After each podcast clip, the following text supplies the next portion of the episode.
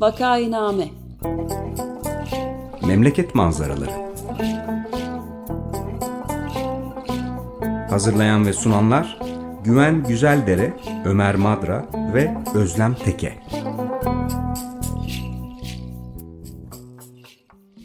Günaydın, Vakainame'ye hoş geldiniz. Burası 95 FM Açık Radyo. Vakainame'yi Ömer Madra, Özlem Teke ve ben Güven Güzeldere birlikte hazırlayıp sunuyoruz. Bugün antropolog bir konumuz var. Esra Gökçe Şahin. Hoş geldin Esra. Hoş bulduk, merhaba. Merhaba, hoş geldin. Hoş bulduk. Merhabalar, ee, konuğumuz Esra Gökçe Şahin. Yüksek lisans ve doktora çalışmalarını sosyal antropoloji ve sosyoloji alanlarında Harvard ve Tokyo Üniversitelerinde yürüttü. Akademik ilgi alanlarından başlıcaları, kamusal alan, bellek politikaları, medya antropolojisi, semiotik antropoloji, çağdaş Japonya ve modernitedir. Kendisi aynı zamanda misafir araştırmacı ve yarı zamanlı öğretim görevlisi olarak Boğaziçi, Koç ve Bahçeşehir Üniversitelerinde dersler vermiştir. Hoş geldiniz. Hoş bulduk. Ee, bugün Esra Şahin'in K24 e, sitesinde yayınlanmış olan Reşat Ekrem Koçu ve İstanbul Etnografisi yazısı hakkında konuşacağız. Esra Şahin'in uzmanlık e, alanları aslında Japonya'yı da kapsıyor. E, Harvard Üniversitesi'nde doktor öğrencisiyken yaklaşık 10 yıl kadar filan önce e, tanışmıştık. E, Salt Galata'daki serginin adı başka kayda rastlanmadı.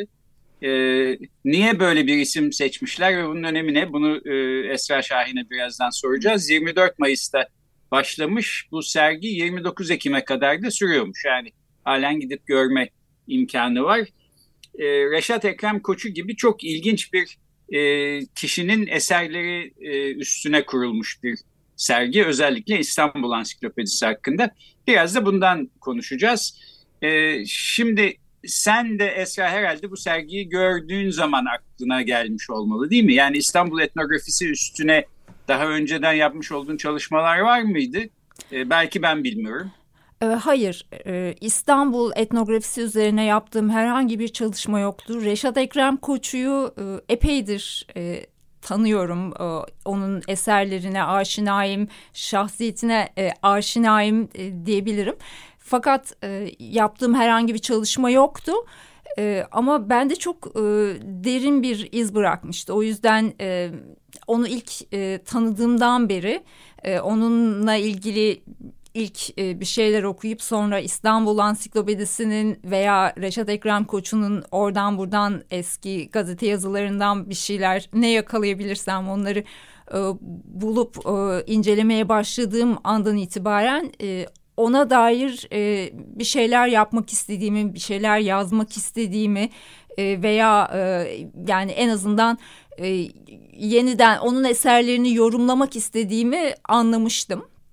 E, fakat e, bu şey e, İstanbul et, bir kere onun eserlerini bir etnografi olarak değerlendirmem zaman aldı. Yani buna benzer eserleri gözden geçirdikten sonra çok daha uzun yollar yürüdükten sonra Salt'taki sergiye denk gelip tekrardan çok kapsamlı bir sergi e, Reşat Ekrem Koçu'nun eserli e, Reşat Ekrem Koçu'ya dair e, bilgi, tekrar orada e, yeniden daha değişik bilgiler edinip e, um, kendi eserini de eserinden parçaları orada tekrar gözden geçirince e, bunun aslında bir etnografi olarak değerlendirilmesi gerektiğini e, düşündüm.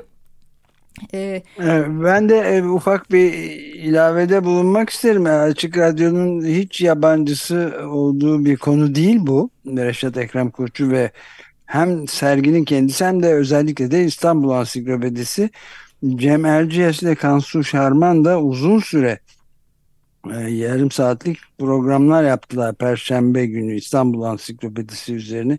İstanbul'un alfabetik kütüğü işte yani insanlar, olaylar, mekanlar, gelenekler ve ihtiyaçlar üzerinden şehrin tarihinden sayfalar diye çok popüler olan tutulan bir programda bir süre sonra tükendiler. Yani biz tükendik dediler ama şimdi bastırıyoruz tekrar gelsinler diye. Ee, evet. evet. Ee, üzerinde konuşulacak o kadar çok şey var ki çok katmanlı, evet. çok kapsamlı bir eser ee, ve zaten e, bence mümkün olduğu kadar üzerinde daha çok konuşulmalı, yazılmalı ve hatta ondan ilhamla başka eserlerde üretilmeli e, diye umuyorum. E, gündemde kalmasını sağlamak ve e, insanları e, yani kitleleri e, hem bir yazar olarak Reşat Ekrem Koçu üzerine hem de onun bakışıyla İstanbul üzerine düşünmeye teşvik etmek için e, bunun yapılmasını e, çok arzu ederim. Umarım böyle bir şey olur e, ve bu devam eder. Bizlere ilham vermeye devam eder. Benim evet, tabii... Ben... Buyurun. Pardon kestim burada hem buna katılıyorum hem de şeyi söyleyecektim. Senin bu konudaki yazın da çok faydalı. Ben bu yazının bir bağlantısını bu programın duyurusuna koydum. İsteyenler oradan e, yazını okuyabilirler. Ayrıca yazının içinde Salt Galata'daki bu ücretsiz olarak gezilebilecek sergi hakkında da bilgi var. Onu görmek de mümkün. Herhalde İstanbul sevdalısı olan ya da sevdalısı olsun olmasın İstanbul'u ilginç bulan, İstanbul'a ilgi duyan herkesin en azından şöyle bir karıştırması gereken bir eser.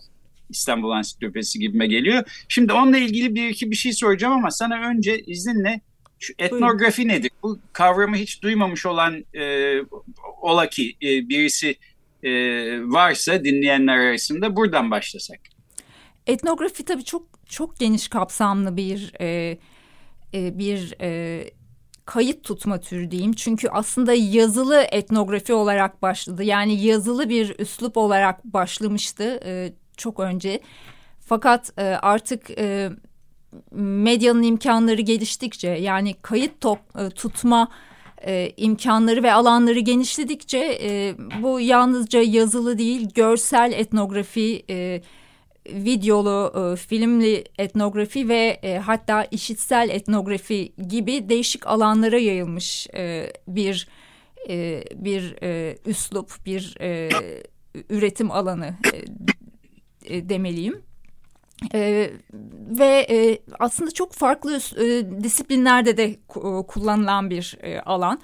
E, ilk etnografiler e, ya da eski etnografiler en yaygın şekliyle tabii ki antropologların e, tuttuğu kayıtlar. Antropologlar, gezginler, e, misyonerlerin tuttukları etnografilere sıklıkla rastlıyoruz. E, ve tabii ki benim kendi e, çalışma saham olan antropolojinin e, en e, temel metodolojilerinden birisi, en temel metodolojisi hatta e, etnografi e, üretmek, etnografi yazmaktır. E, ve e, yazılı etnografilere ilaveten e, benim özgeçmişimde de gördüğünüz gibi e, görsel e, si, sinema ve e, ses kaydı tekniklerini kullanarak artık etnografiler üretiyoruz.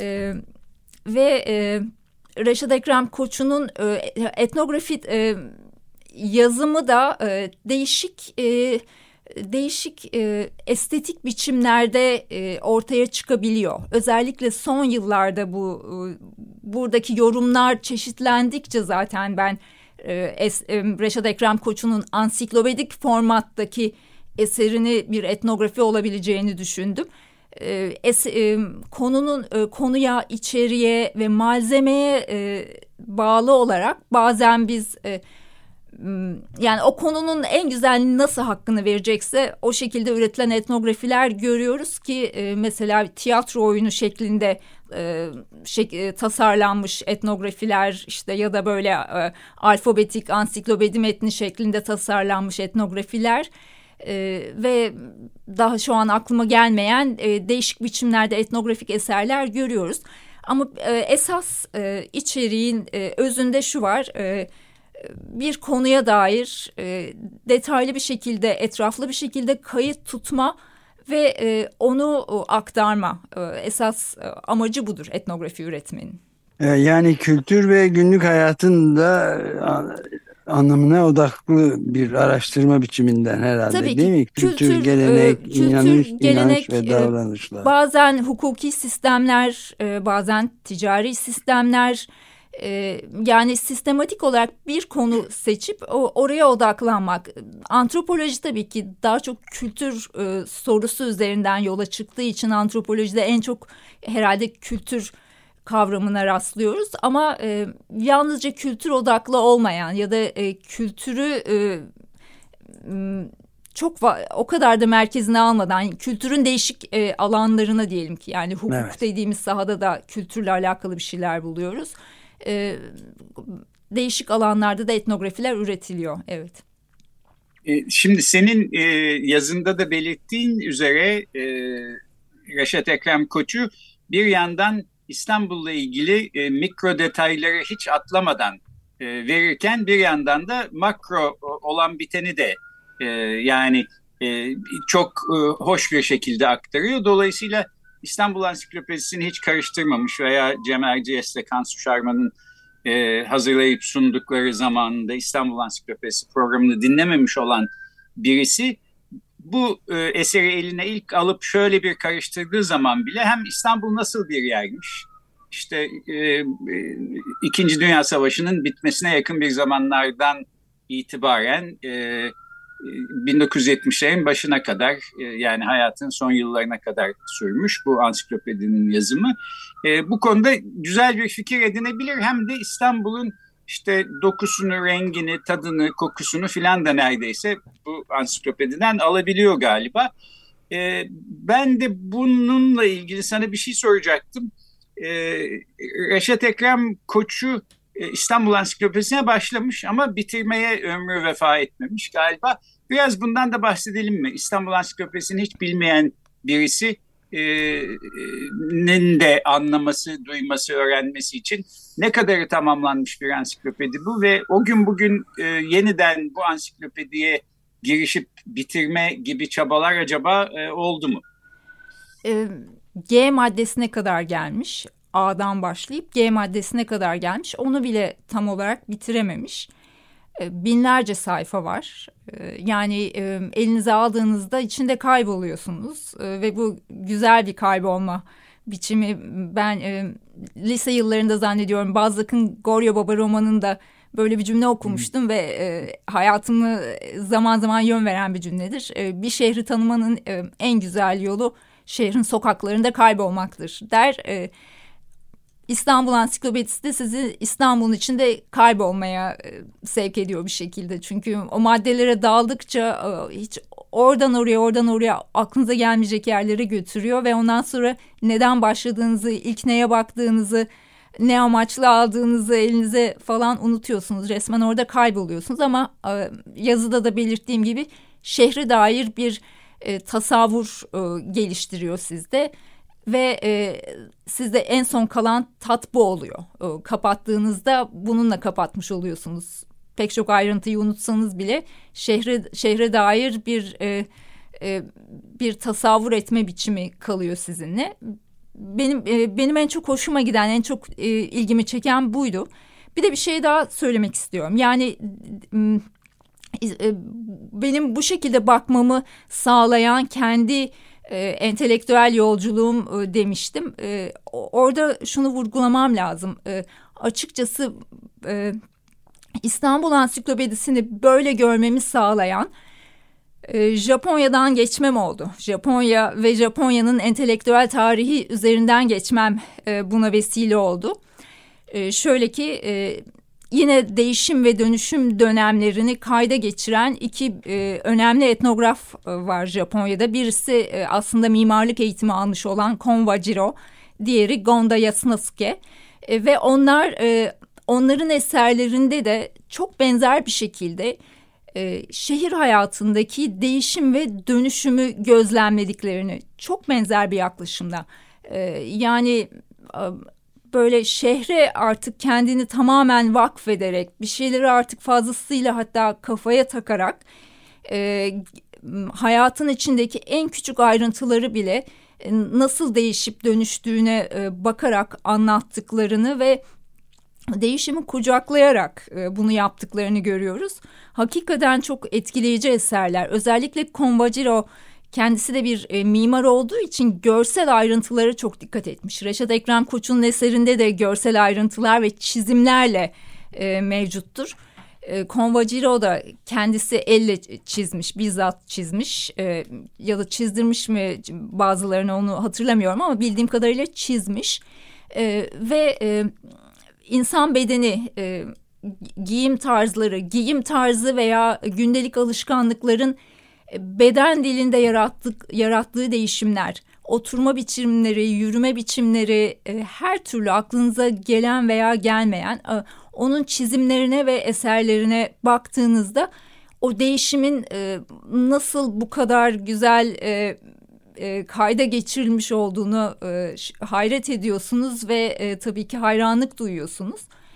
Ve her iki eser de aşağı yukarı aynı yıllarda e, e Convajiro belki biraz daha erken ama e, benzer şekilde e, tarihsel, toplumsal, politik dönüşümlerin yoğun bir şekilde yaşandığı dönemlerde üretilmiş. E, Convajiro e, Reşat Ekrem'den e, daha erken. E, 1920'lerde Tokyo'da çok büyük bir deprem oluyor. Şehir e, neredeyse dümdüz oluyor ve e, tabii ki o e, topograf e, topografyasındaki e, değişim e, hayatı da etkiliyor, kamusal hayatı etkiliyor, kamusal alandaki e, kendini ifade etme biçimlerini etkiliyor. Ve o da buradan yola çıkarak bu değişimleri kayda geçirmeye başlıyor. Reşat Ekrem Koçu'nun da e, İstanbul Ansiklopedisi için e, masa başına geçtiği dönemde İstanbul'da da Türkiye'de de aynı şekilde ve hatta tabii dünyada çok büyük değişimlerin yaşandığı bir dönem 20. yüzyılda savaşlar e, işte soğuk savaştı, İkinci Dünya Savaşı'ydı. Türkiye'yi düşünürsek e, ihtilaller, e, toplumsal hareketlilik, göçler, e, kapitalizm e, tüketim kültürünün e, her iki ülkede de yine çok yoğunlukla kendini hissettirmesiyle birlikte kamusal alandaki değişim ve dönüşümler e, ve e, batı tarzı tüketim kültürünün getirdiği değişiklikler bu tüketim kültürünün e, beden ve kendini e, ifade etme biçiminde getirdiği değişiklikler e, görsel olarak tabii ki herkesin dikkatini çekiyor. Bunları kayda geçirmiş olmaları e, çok e, ilginç geldi bana, çok çarpıcı geldi. Ve e, Kon, Convagiro'dan bu kadar etkilendikten sonra yeniden Reşat Ekrem Koçu'yla karşılaşmış olmam e, direkt e, bana e, bu ar ikisi arasındaki benzerlikleri, paralellikleri düşündürdü e, ve kamusal alanı e, bu e, iki yazarın gözünden görmenin e, ne kadar e, verimli sonuçlar, ne kadar yaratıcı sonuçlar e, ortaya çıkarabileceğini e, düşünmemi sağladı.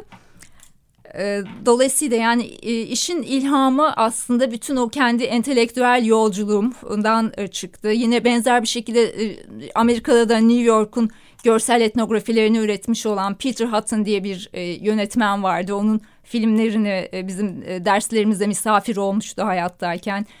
Onun filmleri de yine benzer bir etki yarattı. Bütün bunların bir araya gelmesiyle diyelim. E, ben evet. de e, bir ufacık şey daha sormak istiyorum. Yani bu K24'te yayınlanan 3 Ağustos'tu değil mi? 2023'te yeni yayınlanan yazıda çok etkileyici bir şey de var. Yani bir kere argonun üzerinde bu kadar gayet bilimsel ama aynı zamanda merak uyandırıcı bir merakla hepsini bulup çıkartması çok ilginç yani zengin bir İstanbul Argosu'nun da işte bütün e, yani sokak köpekleri, kahvehaneler, artistler, sporcular, hamallar, cinayetler e, ve onların hepsini de bir şekilde kapsayan zengin bir İstanbul Argosu yer alır diyorsun. Bir de e, çok ilginç olan tabii G'ye kadar gelebilmiş sadece. Ama e, muazzam içerik zenginliği, geniş kapsamı ve hatta yarım kalmış olması bile İstanbul Ansiklopedisine ayrı bir çekicilik katar deniyor yazıda. Çünkü her dönemin kendi estetik ve entelektüel imkanlarıyla yeni e, İstanbul etnografileri üretmek mümkün. Yani herkes de ben de biraz devam ettireyim bir gözden geçireyim diye eline alan bırakamıyor ve hemen eksik kısımları ben tamamlayayım duygusu da veriyor diyorsun insana ki bu hakikaten böyle yani çok ilginç. Ben de şunu hemen ekleyeyim müsaadenizle. Esra senin bu yazının başında e, Salt Araştırma Arşivinden alınmış bir fotoğraf var. Reşat Ekrem Koçu'nun bir siyah beyaz fotoğrafı. E, çok hoş bir fotoğraf. Yani böyle tam belli olmuyor ama deniz kenarı bir yerde oturuyor olabilir. Bir meyhane ya da bir çay evi, kahve falan gibi bir yer. İşte bir fötür şapka görüyoruz masanın üstünde. Bir sigara paketi, bir boş şişe. Ne şişesi olduğu tam belli değil ama e, böyle giyimli kuşamlı filan nevi şahsına münhasır bir İstanbul beyefendisi olsa gerek e, gibi bir izlenim alıyoruz. Peki bu serginin e, başlığı senin yazının da üst başlığı başka kayda rastlanmadı. E, bu Reşat Ekrem Koçu'nun bazı maddelerin sonunda kullandığı bir cümle. E, niye böyle bir cümle kullanıyor ve bundan ne anlamalıyız sence? Bence benim yorumum e, o ifadeyi daha ziyade e, toplumsal ya da tarihsel anlatılarda temsiliyeti olmayan şahıslara ya da değişik varlıklara dair bilgi bilgileri oraya yerleştirdiğinde metnin sonuna koymuş o cümleyi. E, yani e, başka şekilde o ansiklopediden başka bir yerde kendisi hakkında hiçbir bilgi bulamayacağımız yani Reşat Ekrem Kurçu'dan başka büyük ihtimalle başka hiç kimsenin dikkatini çekmeyen şahıslar, konular, e, değişik varoluşlar üzerine yazmış. E, burada tabii ki yorumla e, herkesin kendi yorumuna göre belki bir hüzün de bulunabilir. E, başka kimsenin dikkatini çekmemiş bir şey, başka hiçbir yerde kaydı bulunmayacak bir şey. Ama benim için onun oradaki en önemli tarafı e, anonim e, kaldığı düşünülen, anonim kalması öngörülen e, değişik varoluş biçimlerinin e, bir e, bir yazar olarak, bir sanatçı olarak Reşat Ekrem Koçu'nun dikkatini çekmiş olması e, ve e, temsiliyet dediğimiz, toplumsal temsiliyet dediğimiz kavram üzerine düşündürmesi e, beni bu konuda düşündürüyor. Yani diğer şekilde, başka şekilde e, toplumsal e, anlatılarda temsiliyet e, değeri e, olmayan konulara kendisinin değer vermiş olması ve e, onun onların görünür olmasına katkıda bulunmak istemesi, e, onların bir şekilde geniş kitlelere varlığını duyurmasına katkıda bulunmuş e, bulunmasına e, istemesi diye ben bunu yorumluyorum. Ve büyük ihtimalle sergiyi hazırlayanlar da böyle bir şey fark ettiler ki serginin başlığını bu şekilde koymuşlar. Bence anlamlı olmuş çünkü İstanbul'a dair tabii ki anıtsal güzellikler, anıtsal e, değerler var elbette. Bunlar şahıslar bazında ya da e, nesneler, mimari eserler gibi değişik konular, kavramlar bazında olabilir ama e, bu kadar anıtsal değeri olmayanların da İstanbul için, şehir hayatı için, kamusal alan için e, ne kadar önemli olduğunu kendisi hissetmiş ve e, başkalarının da bunu düşünmesini, hissetmesini istemiş e, diye düşünüyorum. E, bunun bir parçası da yine e, aynı şekilde e, çok e, görünürlüğü olmayan temsiliyeti, çok fazla temsiliyet atfedilmeyen... E, e, konuşma biçimlerinden diyelim. E, argo evet çok e, saygın evet. görünmez argo konuşma biç e, argo e, sözler ama kesinlikle e, hay, e, kişilerin tecrübesine hayat tarzına dair bir şeyler anlatır ve çok yaratıcıdır. Yani ben e, argoyu son derece yaratıcı, estetik buluyorum. Kendi evet, estetiği yani... var. E, o Adeta yüzden lirik, çekiyor. lirik bir tarafı bile var diyebiliriz. Yani. Elbette, Çok e, elbette yani e, on, onun da kendi içinde türleri var ama kesinlikle estetik bir tarafı var ve o estetik dediğimiz e, oluşumun yalnızca e, elitist bir bakış açısıyla değerlendirilmemesini e, gerektiğini düşünüyorum. Kendim öyle değerlendirmiyorum. Dolayısıyla argonun estetiğinin e, hep e, dikkat e, dikkat çekmesi gerektiğini düşünüyorum. E, hak ettiği değeri e, görmesi gerektiğini düşünüyorum. Ve yarım kalmış olması da e, yarım kalmış bir şey e, eğer yeteri kadar e, güçlü bir etki bıraktıysa bir şekilde tamamlama isteği uyandırır diye düşünüyorum. Yani ansiklopedinin tamamlanması şeklinde değil ama zaten İstanbul'da e, değişik e, sanatçılara, yazarlara hala ilham veriyor. Benzer bir şekilde bir ansik, ansiklopedik bir e, eseri yine Orhan Pamuk ıı, yazdı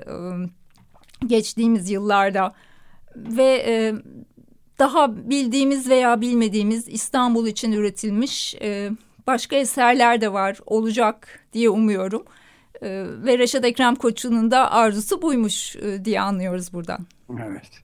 Galiba evet. süreyi de bitiriyor. Bitirdik. Süreyi de bitirdik. Yani A'dan G'ye kadar alfabenin yaklaşık üçte birini işte yaklaşık 30 yıllık bir sürede evet. çok da çalışarak üstelik e, Reşat Ekrem Koçu e, tamamlayabilmiş. Üçte ikisi henüz tamamlanmamış. Belki de bu şekilde bırakılması en doğru. Her halükarda bu sergiyi e, gidip gezip görmek herhalde e, herkesin hoşuna gidecek bir şeydir. Evet. Ee, son bir şey daha söyleyeyim müsaadenizle. Ee, evet. e, yani yarım kalmış olmasından bir de şunu çıkarabiliriz ki e, diğer e, mevcut sayfaları okudukça zaten Reşat Ekrem Koçu'ya da onun kendi öznel bakışına dair e, bir hissiyat, bir anlayış e, gelişiyor okurda.